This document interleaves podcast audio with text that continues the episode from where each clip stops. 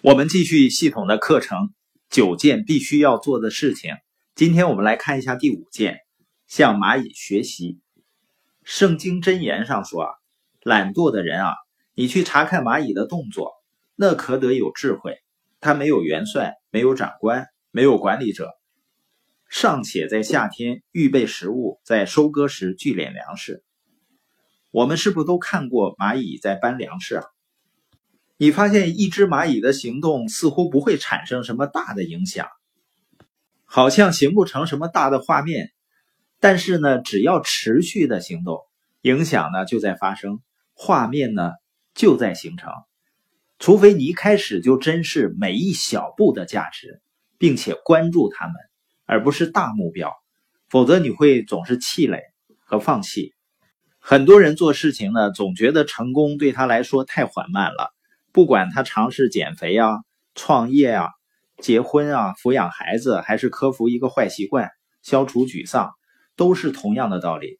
一次添一块砖，一次搬一粒沙。你知道这些年我最深刻的感受是什么呢？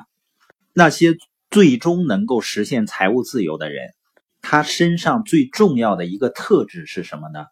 还真不是他现在的影响力，他的表达能力。他的人际关系有多好？我发现那些最终能够实现财务自由的人，他们身上最重要的一个特质是耐心。也就是说，每个人如果有蚂蚁的耐力，人人都可以实现财务自由。甚至很多人对学习都没有耐心。他说这些道理我都懂。实际上，你如果真懂的话，你已经真正拥有了。我们看一下我们从蚂蚁身上能够学到的五个教训。第一呢？努力工作，蚂蚁呢都是很努力的在工作，是吧？第二个呢是自律，他们没有管理者，他们只是埋头做应该做的事情。第三件事情呢，明白今天很重要，每一天他们都在储备。第四呢，不放弃。第五呢，明白复合的力量。你发现蚂蚁明白很多人不明白的道理。也就是说，每天积累一点点，就会有很大的不同。而很多人呢，他就是不明白复合积累的力量。